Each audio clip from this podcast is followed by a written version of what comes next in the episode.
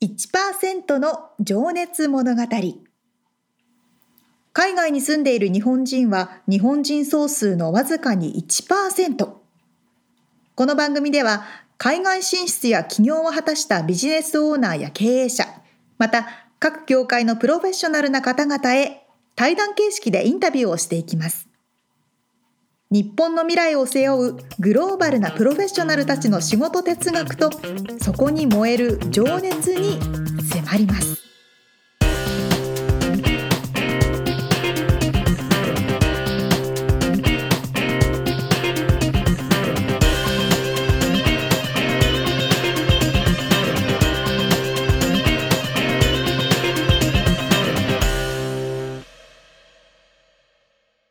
こんにちは。こんにちは。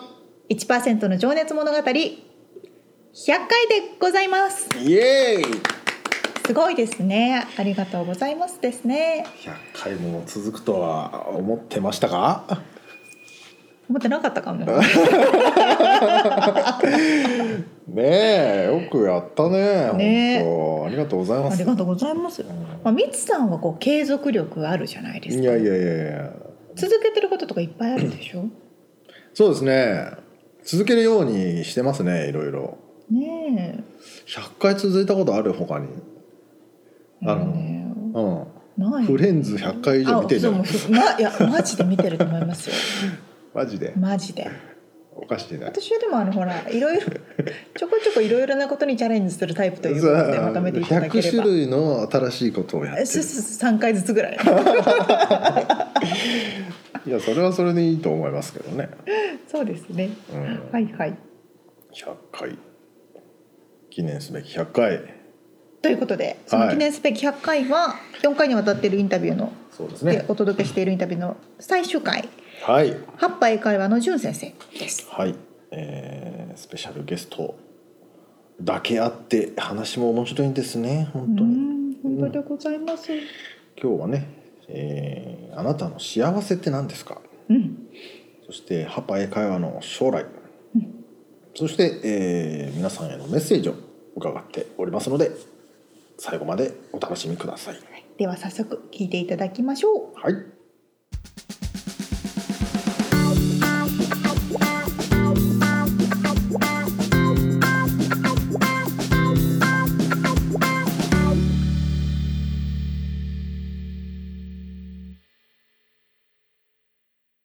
じゃあちょっと最後のセクションに行きますよ、はい。えーもうちょっと30分ぐらい終わると思うんで、はい。30分。はい。ちょっとねじゃあ未来を意識して、えーお話聞きたいんですけどまずね、えーあそうだ。ここの質問もえ前に僕皆さんに聞いてたんですけどあなたにとっての幸せって何ですかっていう質問、What makes you happy? え。ハピネスね。ハピネスですえね、えね。まあ、みんなが日々思うことですよね。幸せって何なのかってねすかねそういうことですよね。はいええまあ、パッとね、こう思いつくのが、まあやっぱ一つはね、あの自分にとっての幸せは、ね、ファミリー。そこはまずやっぱその自分の奥さんからスタートしますし、はい。自分の奥さん、そして自分のね、あの家族、母親、父親、い。自分のね、あの妹たち、あと今飼ってる猫、ゴロちゃん、そう、ゴロちゃん。はい。ゴロちゃんと一緒にす過ごすこと、やっぱもうこれすべてね、やっぱ自分にとってのやっぱ幸せっていうふうには感じていると思うんですけど、うんうんうんやっぱ他よりもやっぱ自分自身の中でのその幸せは何なのかっていうのを考えたときに、はい。やっぱり、まあ英語で言うと、making progress every day ってとこだと思うんですよね。うんで、あやっぱその、スポーツをやるにしろ、ね、それが例えば楽器を弾くにしろ、それが英語学習にしろ、結局、その毎日成長すること、毎日進歩をすること、うんその成長した瞬間って多分一番嬉しい瞬間だと思うんですよね。うんそれが多分次に必ずつながるはずなんですよ。うん成長できたって思った瞬間が。はいで、やっぱ、僕としても、その、やっぱ成長していなければ、まあ簡単に言うと、まあ死んでいるのと同じじゃないですか。そうですねですよね。その維持成長するか死ぬかどっちかだと思いますのでうん、やっぱり自分にとってのその本当の幸せって何なのかって考えたときに、はいもう毎日その進歩ができる自分がいるのかどうかっていうところですよね。ええんそっかそっかまあそれもでもさっきの話とあれですけどじし成長するには時間がかかるうん。こともあるけども、それでも日々の進歩をやっぱり感じていないいることが幸せなんですね。そうですね、うん。でやっぱその感じない時の方が多いんですけうん。どやっぱ自分にとってそのね、まあ、日々の進歩もすごく大事なんですけど、はい。まあ、例えば仮に、まあ、YouTube が今ねあのこう一番分かりやすいと思うんですけど、うん。まあ、YouTube を始めてもうかれこれ今56年ぐらい経つと思うんですけど、まあ、例えば10年後ね、はい。こう僕がもう40代半ばになった時に僕の YouTube チャンネルを見ていて、はい。であ10年前のねんさんの話はすごい良かったけど、うん。なんか40代になってからのんさんの話はってなるのはすごい嫌なんですよね。うん。だから例えばもちろん10年前に話したこともあるけれど、10年後にははい。やっぱ僕もやっぱ人間としてはい。やっぱ成長していたいですし、うん。10年後にはまた10年後でうんわ過去自分が若い時に分からなかったことをまたみんなにお伝えしたい。で逆にに10年前の順よりは10年後の順の話の方が面白いなって思ってほしいんですよ。でもやっぱそうなるためにはやっぱり今日からしっかりとはい。それに向けて進歩し続けないと、はい。結局あ昔の順の方が面白かったなっていうふうにうん。思われてしまうのでそうですね。それはやっぱり自分にとってうん。面白くないというかやっぱ幸せにはつなつながらないと思うんですよね。ええ。だからこそもちろん今この時点ではその成長は感じないかもしれないけれど、はい。やっぱこれが5年後10年後の時点で、ね、僕がその10年後、えー今と全く同じ話をしていればこれって僕全然成長してないなっていうことになるわけじゃないですか。いやでもねそのミュージシャンとかアーティストとか見てても、うん。そのやっぱりいつの間にかフェードアウトしてしまう方もいいればね、うん。ずーっと偉大な方もいますもんね、うん。死ぬまであの成長し続けているって方、うん。変わり続けるというかね。うん。うん。確かに確かにうん。でもそういうのって YouTube とかポッドキャストとかって過去ログが聞けたり見れたりするからいいっすね。いやそうですね。昔こんなこと言ってたんだとかね。えそう本当そうなんですよ。でも逆に言うと成長も感じられるしね、うん。まあ、これより良くなってるなと。あそうそうそう。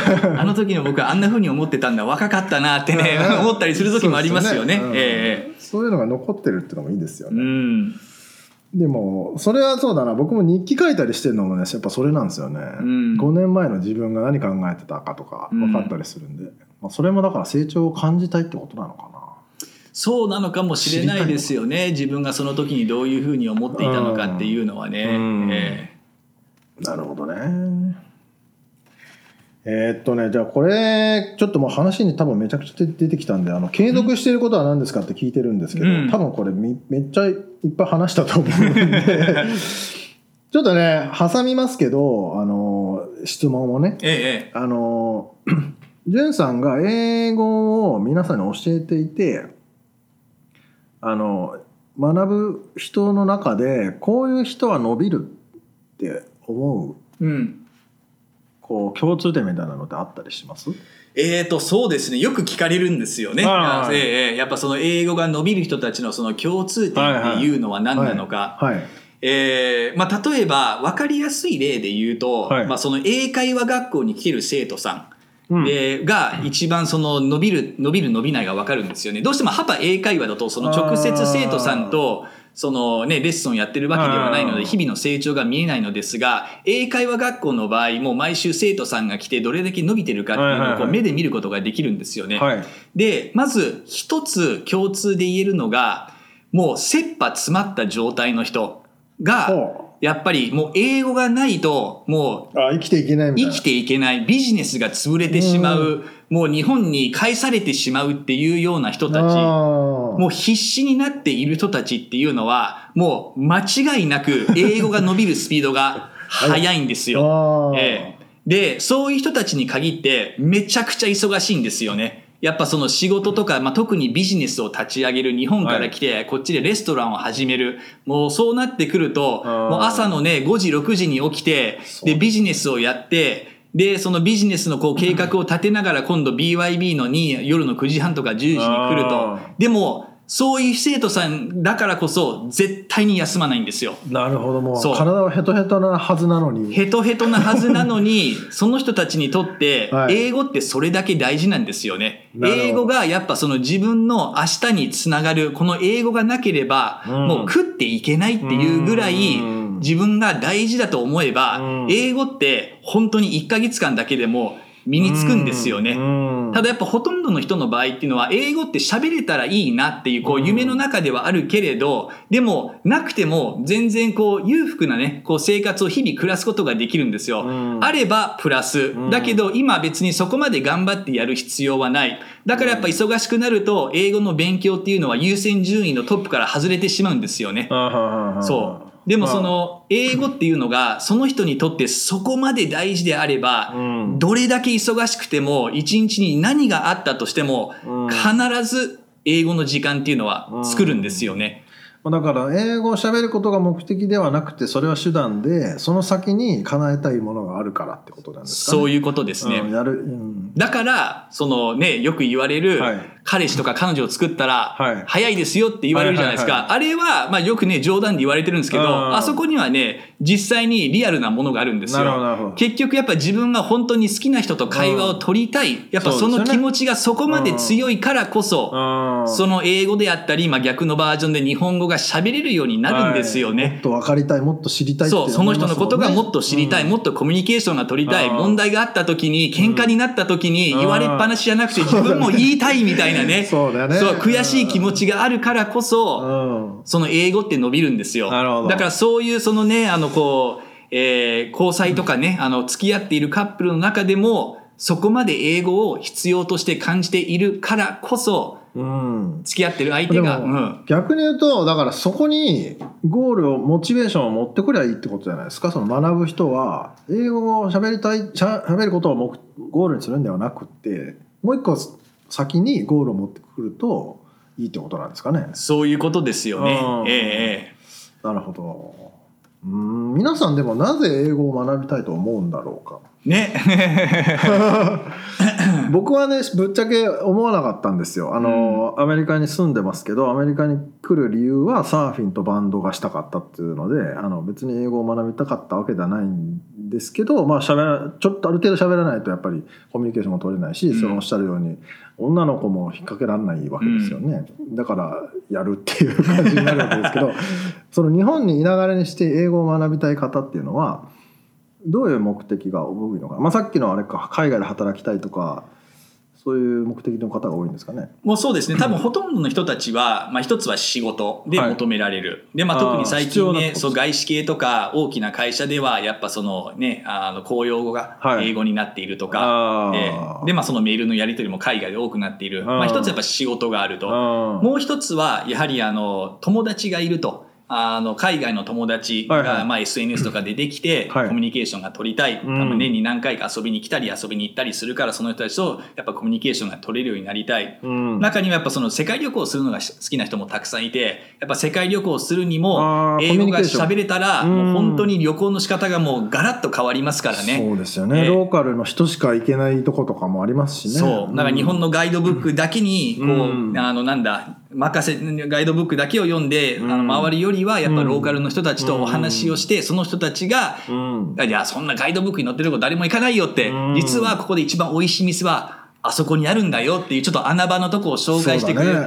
この間 YouTube に出てたあのチキンサンドイッチもあそうそうそう。ああいうところもガイドブックには載ってないですからね。そう、載ってないんですよね、ああいうのが。そうね。そう。ん。だからみんなやっぱその日本に住んでいても英語を勉強する理由はそれぞれあると思うんですけど、はい、だからこそやっぱ僕はあの日本人みんなにねあのそれが学生の時でも、うん。学生じゃなくてもね、うん。やっぱ留学が済むをやってほしいんですよね、うん。それが本当に1週間だけでもいいんですよ、うん。で留学っていうのも1年間じゃあ留学をすれば英語は喋るようになれるかって言われるとそんなねあの英語をパッと覚えられるような簡単な言語じゃないんですよ。やっぱ日本語だって結局ねその子供の時からずっとね中学校、うん。高校まで勉強してきてやっとこうねうん。話せるようになるわけじゃないですか、うん。だから英語も結局ね1年間2年間留学しても、ネイティブみたいにペラペラ喋るようになるのは基本的には自動的にはなんないですね。無理なんですよ。はい。ただ、その留学をすることによって、その海外に住むことによって、はい。得られる一番大きなものは何なのかっていうと、はその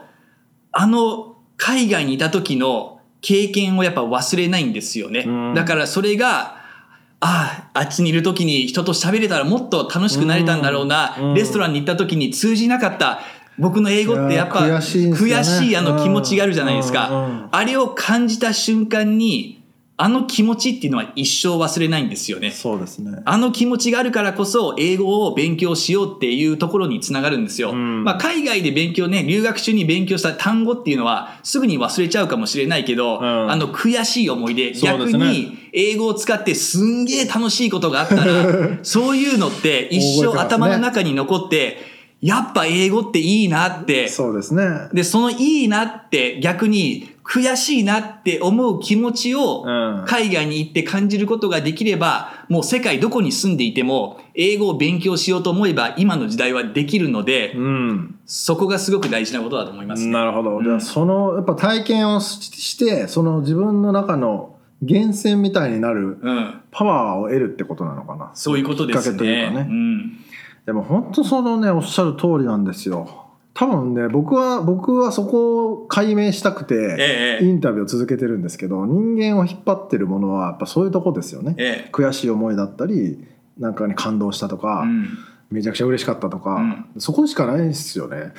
そう、モチ本当にベーションって。超強いイモーションでしょうね。その感情ですよね。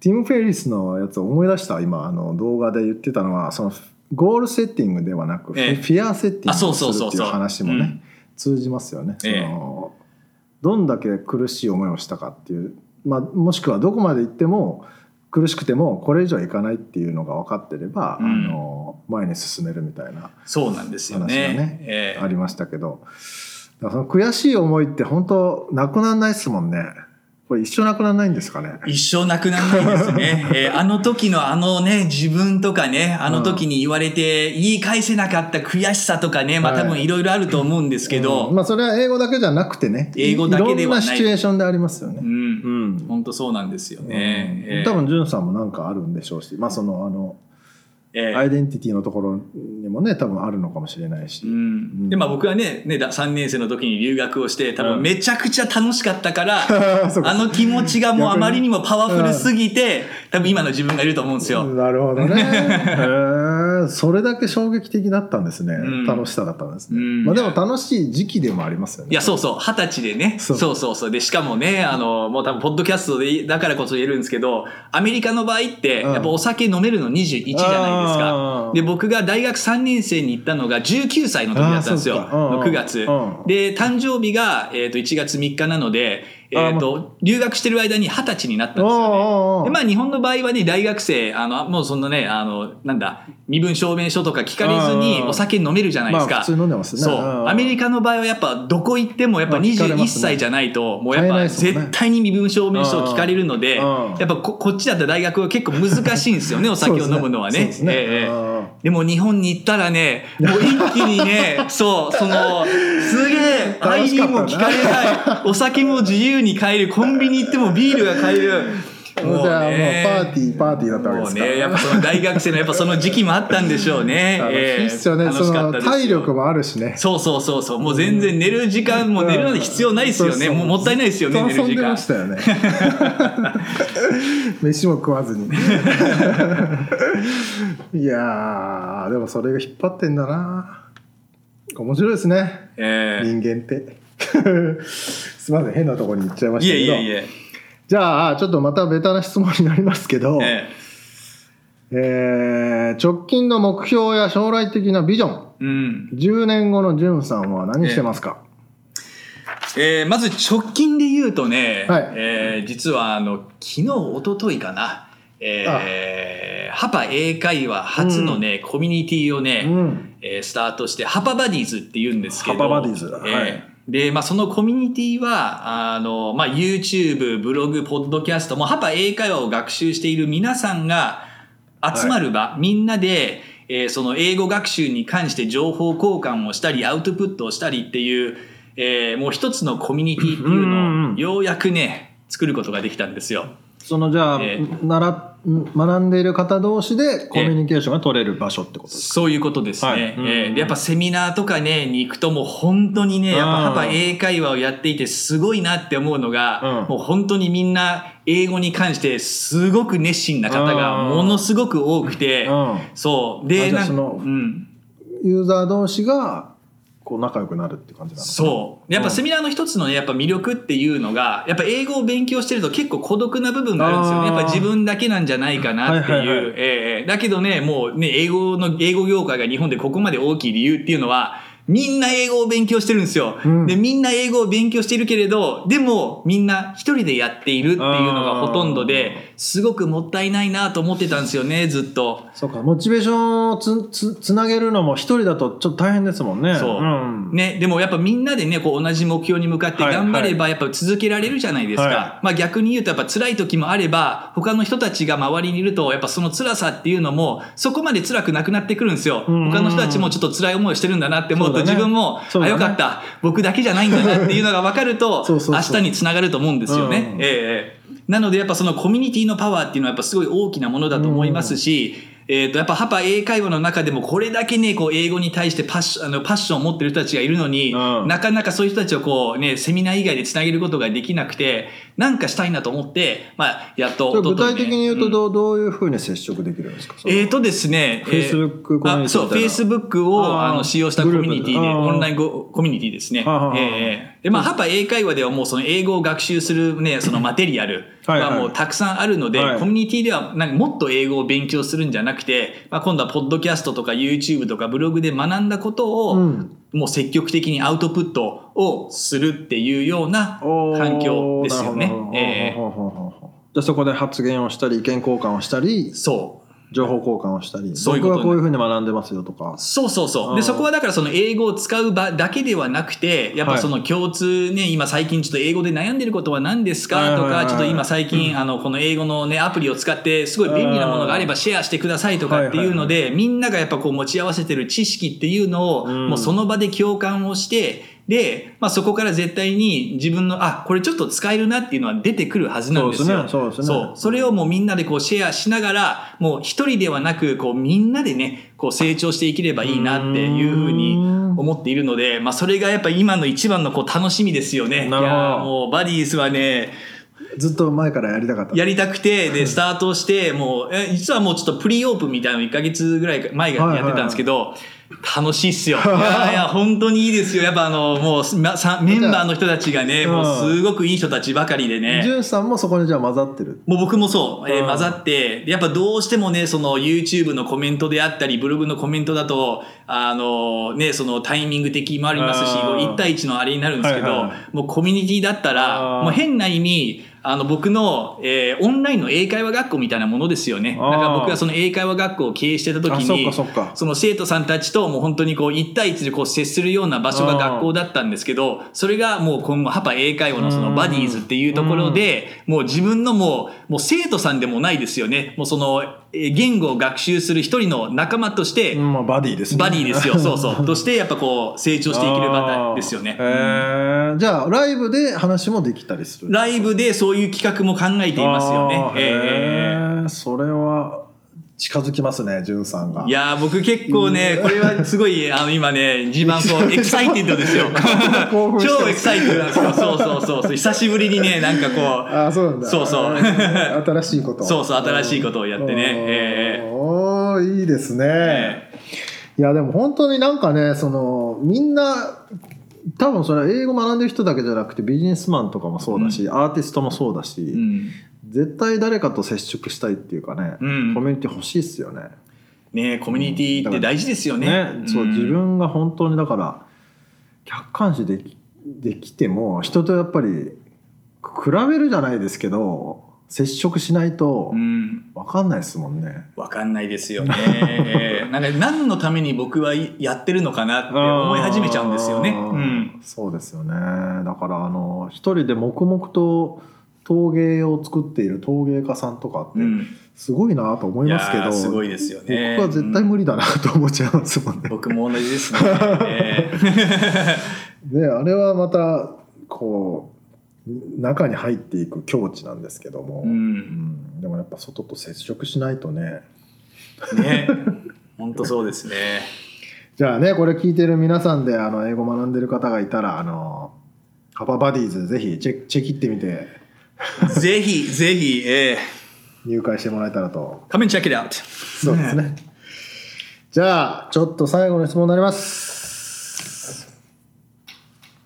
あ最後ですね。えっとね、ちょっと、あの、もう話かぶるかもしれないけど、ジュンさんが、今後活躍するであろう日本あ若い世代ですね、まあ、特に日本在住の皆さんにメッセージをがあればお願いします。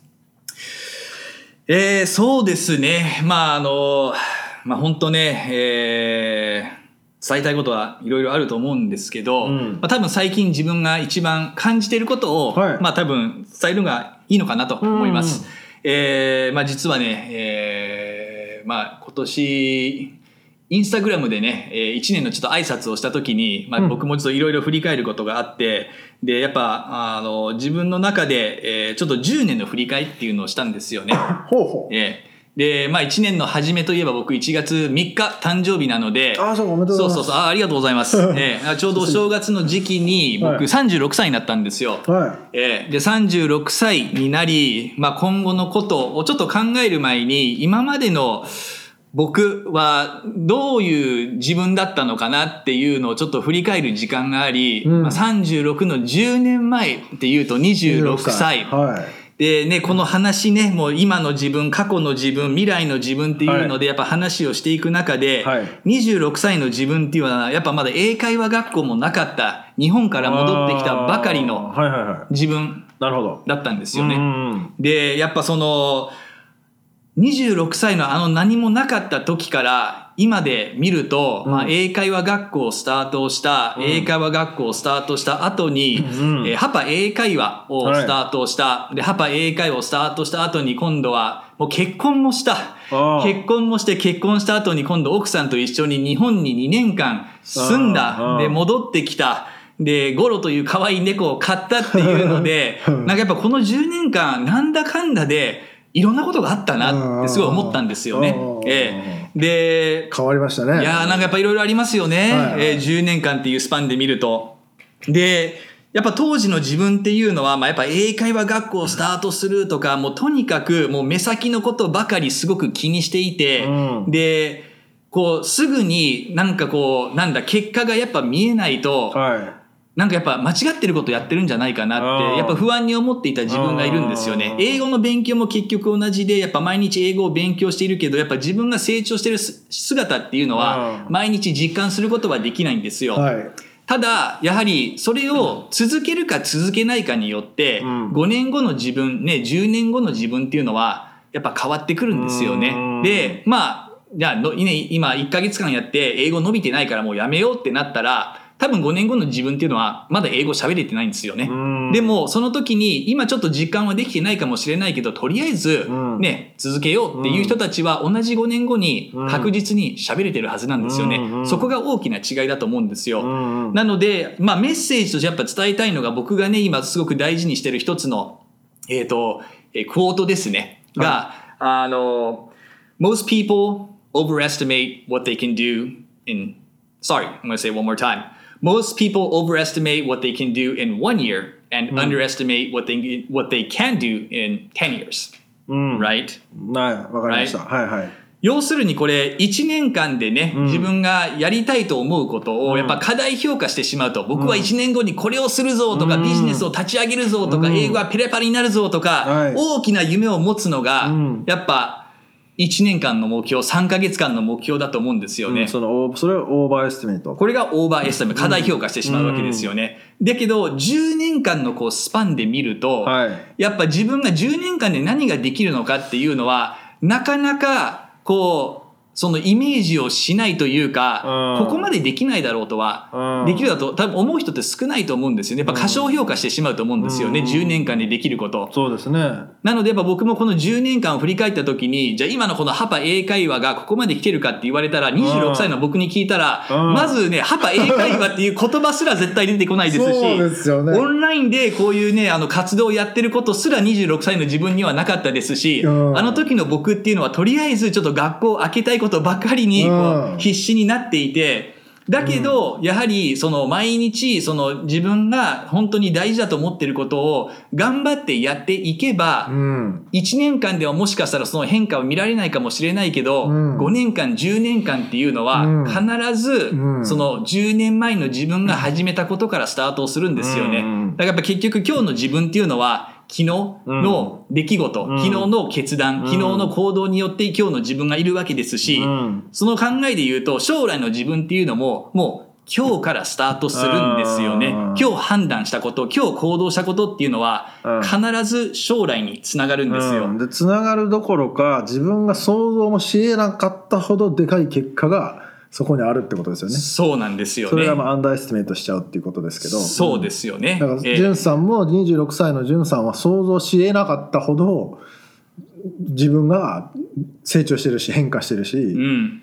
振り返れば振り返ればそういうことになるんですよね。うんええだからやっぱね、どうしてもね、こう日々あのやっていることで、その、成長を感じないとか進歩を実感できないって思っているかもしれないけれど、うんはい。そこで、えーその継続をするかしないか、うん。で、ただ単に継続をするっていうのも良くないと思うんですよね。うん。もし、そのうまいこと言ってないのであれば、うん。ただ単に継続をするっていうのは同じ結果が生まれるだけなんですよね。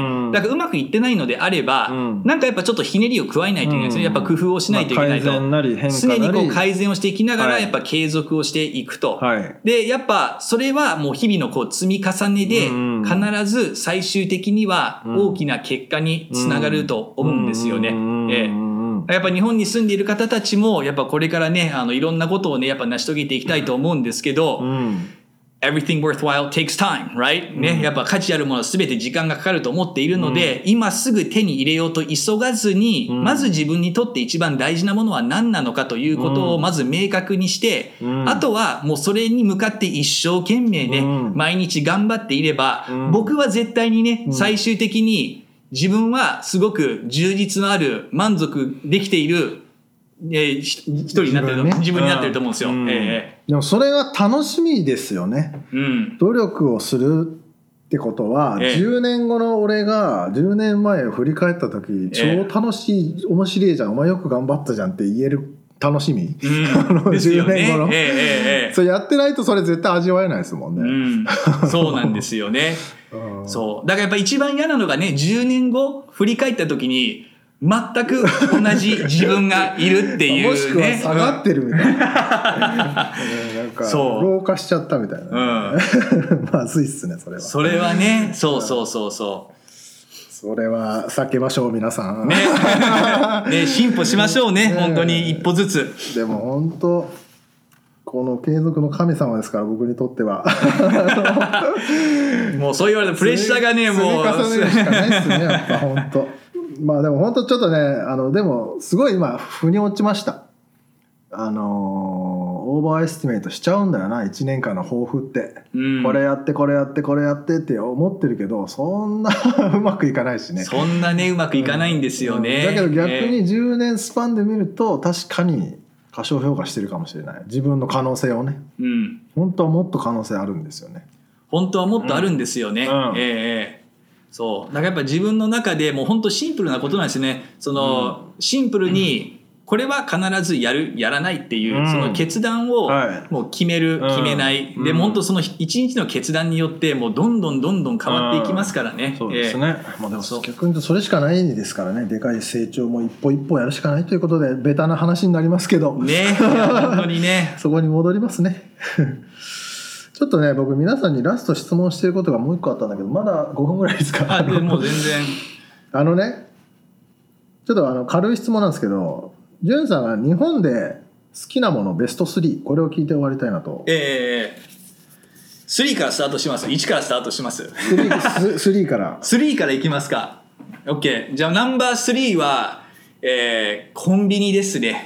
コンビニのサンドイッチ、まあ具体的に言うとミックスサンドがもう僕すんごく好きでね。あそうなんだあれはアメリカにはないですもんねない。そうう。んで、しかもやっぱアメリカのサンドイッチってあのパンの耳がついてるじゃないですあか。ーで、しかも結構パサパサしてるんですよも最。近ちょっと進化してきた感はありますけど本当ですか？そうまあそれ食べてないけどあんまり 日本のサンドイッチ美味しいですねそう。だサンドイッチは僕日本に行ったらもう一番最初に絶対するのが成田空港であり、そうそう。もうあのすぐ近くのコンビニに行って、ミックスサンドと多分多いお茶のボトル1本買ってう、ん。で、東京に向かいますね。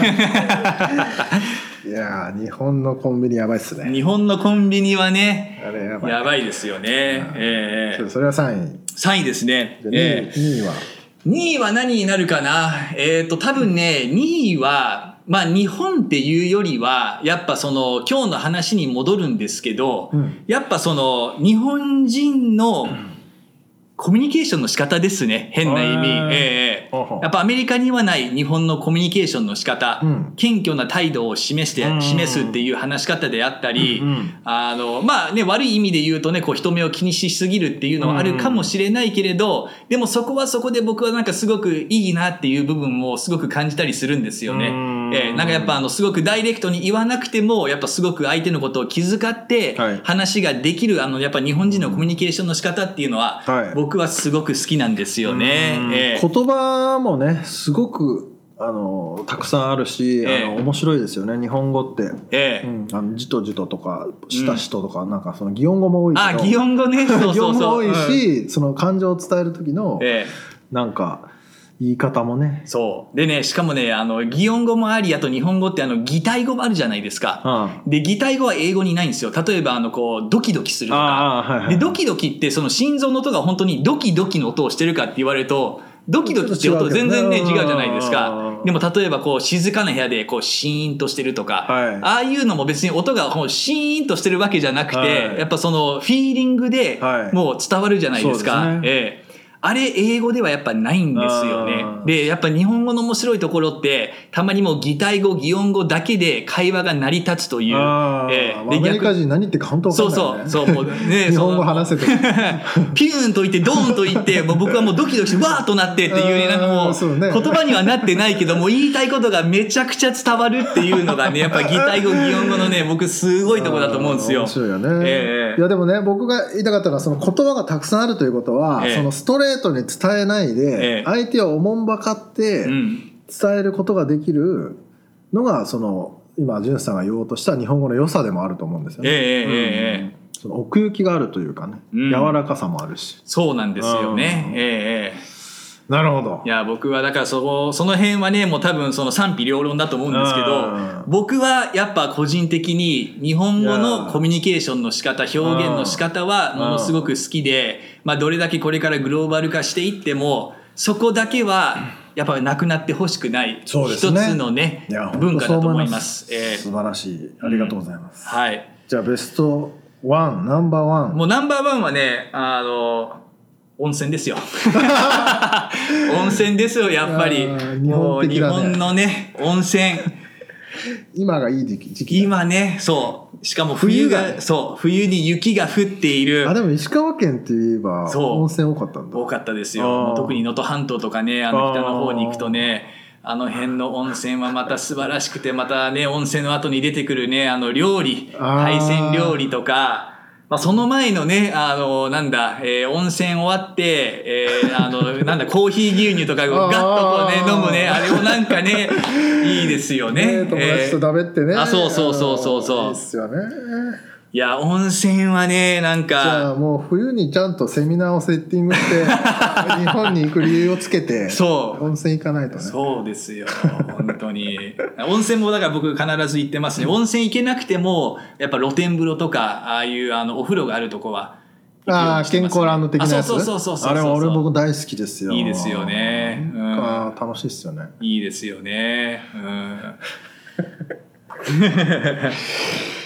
いや面白かったなんかもうずっと終わりたくない感じなんですけどあのそろそろんさんも帰んなきゃいけないんで、えー終わりにしたいと思います、えー今日はね記念すべきエピソードボリューム100で、えー僕の、まあ、勝手に師匠と思ってますけどもポッドキャストの師匠でもあるじゅんさんにハパ英会話のじゅんさんにお越しいただきました。えー、さんありがとうございました。ありがとうございます。And congratulations! ありがとう。で最後にあのあの Take it easy 言ってほしいんで。はい。Okay, guys. Well, thank you guys very much for listening today, and I'll, we will catch you guys again next time. Take it easy, guys. Peace. ペ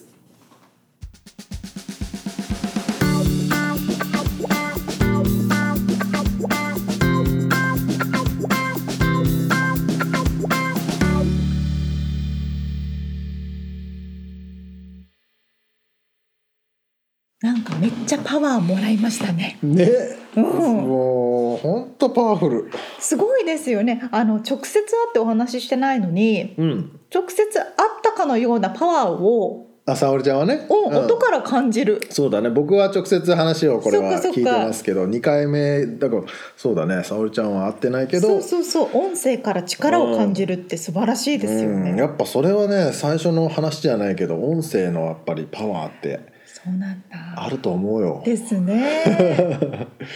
いやー、やっぱりあの純先生って英語の先生で、うんみんなを勇気づける、うんそしてやる気をう出す、ん、出させる出させるというスキルを持ってる気がする。そうだねうん、なんか頑張ろうって気になってきた。そうだよね、うん、ですよね。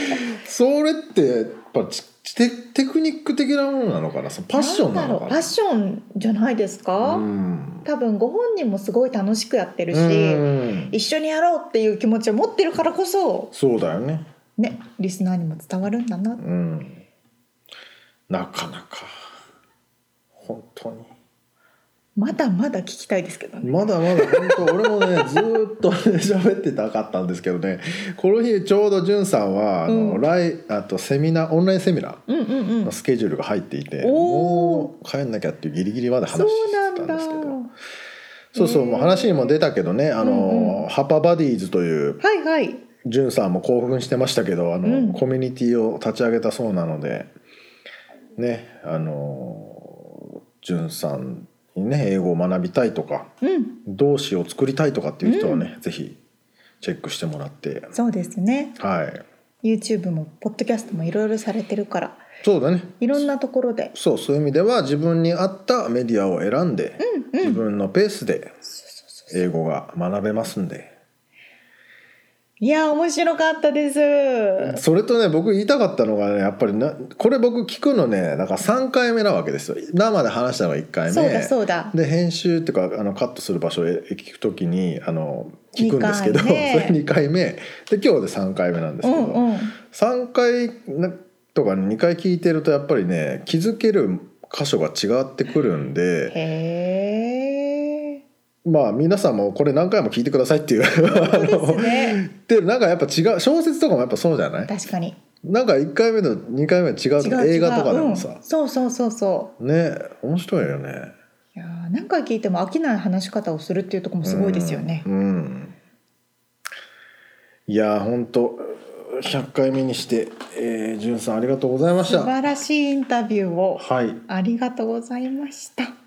また10年後にお願いします。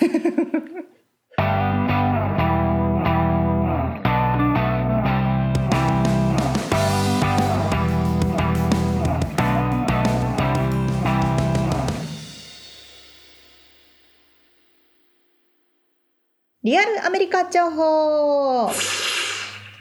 このコーナーではロサンゼルスから最新のビジネス生活情報をお届けしてまいります。よさあ今日はっうん。まあ2020年ということでですねほ過去の未来予言者未来予言者っていうかまあ学者ですね。未来を予測している人が2020年までにうん。こうなっているだろうと予測していたことがどれだけ実現されたああかという。面白いね。ことをね。ノストラダムスだ。あそうそうそうそう。もうちょっとなんて言うんですか。あのなんだろう。トゥ・ザ・フューチャー。あのね科学的にあそう。科学的にかいなんかこう予測するね。はいはいはい。フューチャリストっていうのがいるんですって。何それ。フューチャリストっていう多分人がいるの？日本語にすると何なの？預言者だよわかんそうそう日本語にするとちょっと超能力的なもの入ってきちゃうから。ちょっとずれちゃうんだ。そうそうそうそうイメージが違うなと思って。なるほど。どちらかというと学問的に研究してるようなタイプだと思うんですよね。うーん。で US、ううん。ん。はいはいどうぞ。USA Today がねその記事を作ってたからうん。紹介します。はい面白いね。そうそうそうそう。まず一つ目。はその人は寿命が100歳になるだろうと予測してました。いそれいつ？1999年。20年前に。ああ。割と最近じゃね？そうなの。割と最近。じゃねそれ。そうあれですよ。ノストラダムスとかじゃないですよ。あそだからリアルに20年後例えば今2050年とか40年どうなってるかなみたいな話。うなるほど。今寿命いくつなの寿命は2019年の世界の平均寿命。72.6歳。へえ外れてんじうんめっちゃ外れてるんですよ。ゃ んなんだよそれ。めっちゃ外れてるの。でねえっとね。そういう話なの？そういう話そういう話。で2050年あと30年後、はい。めっちゃ見てたの？お腹お腹鳴ってごめんな空いてさいねお腹空いてきた。そう。2050年2050年はいはいになったとしても、はい。世界の平均寿命って77歳までしか上がらないんですってなんだよそのフューチャリストという職業は。はい。2個目フューチャリストが言ったもの。はい。コンピューターは目に見えないものになるだろう。目に見えない？例えばコンピューターは壁やテーブル服などに装着され直接は見えなくなるだろう。なるほど。ハードじゃなくなるってことね。そうですね。うん。当たってますよねこれはね。まあ今はどこにでも組み込まれてる。あまあまあまあでもでもこのパソコンは必要ですよね、まあパソコンはそうですね。まあ、半分ぐらいああとはまあそうそうそうそういうものもあるかって感じ。例えばウェアラブルとかもそうだしうん。あのー携帯もそうだしうん。最近見たのはサングラスの中にスピーカーが入っててうん。スピーカー音楽聴けるみたいうな、ん。とか。はい次。3つ。3つ目。本はなくなるだろ 誰だよそのフューチャリスト。ちょっとその人の名前を 名前を挙げてほしいですちょっと言えないですフューチャリスト誰か。めっちゃ本読んでますけど。確かに少なくはなっていますが、うん。なくなってはないですよねって、なくならないよ。うん、じそうそう。なくならないんですよ結局、選択肢は増えたけど本以外のね。そうそうそそう。実際2018年は260億円の本の販売があったそうですよ世界でっていうぐらいも市場も。ういやまだまだもうすごい数出版されてますから、ね、そうですそうです。でもね。4つ目。は全ての行動が追跡されるようになるだろう。いうーん。その通りですよね。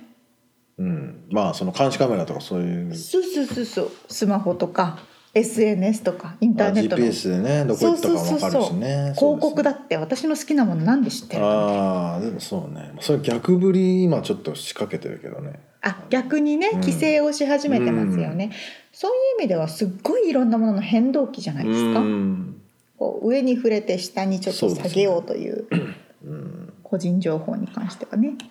なるほど。5つ目。世界の人口が80億人になるだろう現在世界は7.7億人ということで。77億。あそうそう77億人ということで。うん。まあ近かったねね。っていう話、まあそんなもんでもまあいいや。じゃあ えっとじゃあ最後。はい。えっと。俺フューチャリストになろう。ちょっと。はい。フューチャリストっていう人がいるの、はいはいるんですよ、はい。中国が世界の最も大きな経済大国になるだろう。確かに今はね第2位です。で2030年までには中国とインドがアメリカを抜くと言われています。うーん。まあまあまあどうなるかですね。ここは。いやでもそれをだったらあの「バック・トゥ・ザ・フューチャー」の方がよっぽど当たってるで。それとかあの広角機動隊ゴースト・イン・シェル。あれはねは86年だっけ？あれいつだっけ？すごい昔ですよね。まあめちゃくちゃすごいと思うよ。あのそういう昔のガンダムとかを考ああえてる人たちとか。なるほどね。まあでもフューチャリストも1990年から20年間のことを考えてたわけで 結構当たってるし。いやーフューチャリスト食えるんかそれで。レイレイ・クルズ・ウェイウェイルっていう人らしいですよ、えー。フューチャリスト、かっこいいね。えー、と詳細ブログに載せておきます、はい。ということで記念すべき100回の、な本当だよ。記念すべき100回だったのに。はい、リアルアメリカ情報をお届けしました、えはい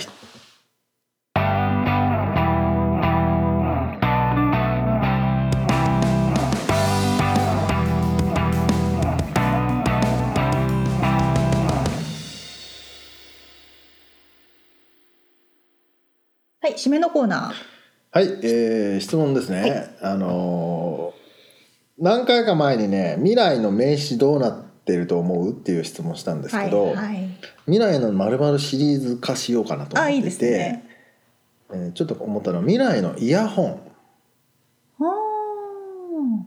さっきのフューチャリストの話じゃないんですけどじゃあ2040えーよ40年。ー2040年だから今ちなみに AirPods 買ったって言ってたじゃんそうですね。ね。今ワイヤレスイヤホンが、うん。まあ一応最先端ですよね。最先端。それの20年後。私はうん。今より大きくなって耳を塞ぐ？冬モコモコするのつけるじゃないですか。あ耳当てみたいな。あったかいやつ？うんあれのポンポンってつけるやつになると思う。笑うとこだったよ。そえっと理由があってですね、あのイヤホンつけてる人って、うん。私今音楽聴いてますよ。話しかけないでくださいっていうサインもあると思うんですよ。そうね。だから集中してるから。そうそうそうそうそう。話しかけないで光線。そうだからオフィスとかでも結構大きめのイヤホンをあえてしてる人が多くて、はいはい。でそれがもし今後ちっちゃくなりすぎて耳の中に入ったりしたら、うん。いや音楽聴いてるけどでも話しかけたりとかするじゃないですか。そうね。だからそういうのもあって確かに。大きいのも流行るかな。じゃあ俺今何か聞いてるぞっていうのを周りに伝えるためのそうそうそうそうそう。手段としてあとファッションも含めてなんかちょっと大きめなの。耳当ての代わりに。そうあるかなと思って、みつさんは？えっとね俺はねちょっとベタですけどなんかほくろみたいなシールがあーありそちょっとつけたらもうそこから音がする。みたいうそれもありそうですよね、なだからさっき言ってたサングラスとかにもありそうだしね。あとピアスとかにスピーカーがもう内蔵あーされていてありそうありそう。まあありそうな話だ。ありそう。フューチャリストにはなれないから でもフューチャリストになっても当たんないからとどうせ、はい、こんなそ,、んなこんなで、はい。はい。今日お届けしたインタビューの内容、リアルアメリカ情報のインフォメーションはブログに掲載しております。はい。podcast.086.com podcast.086.com または1%の情熱物語で検索してみてください。はい、えー今スタジオでね収録してるんですけどもちょっと時間切れになっちゃいましたんで今焦って終わろうとしておりますが、次の人が入ってきそうな。はい、えー今日ボリューム100、えー、ハパ英会話のじゅんさんありがとうございましたありがとうございました。また来週からもね引き続き、えー頑張っていきたいと思いますのでどうぞはいよろしくお願いいたしします。くお願いしますということでまた来週。じゃあね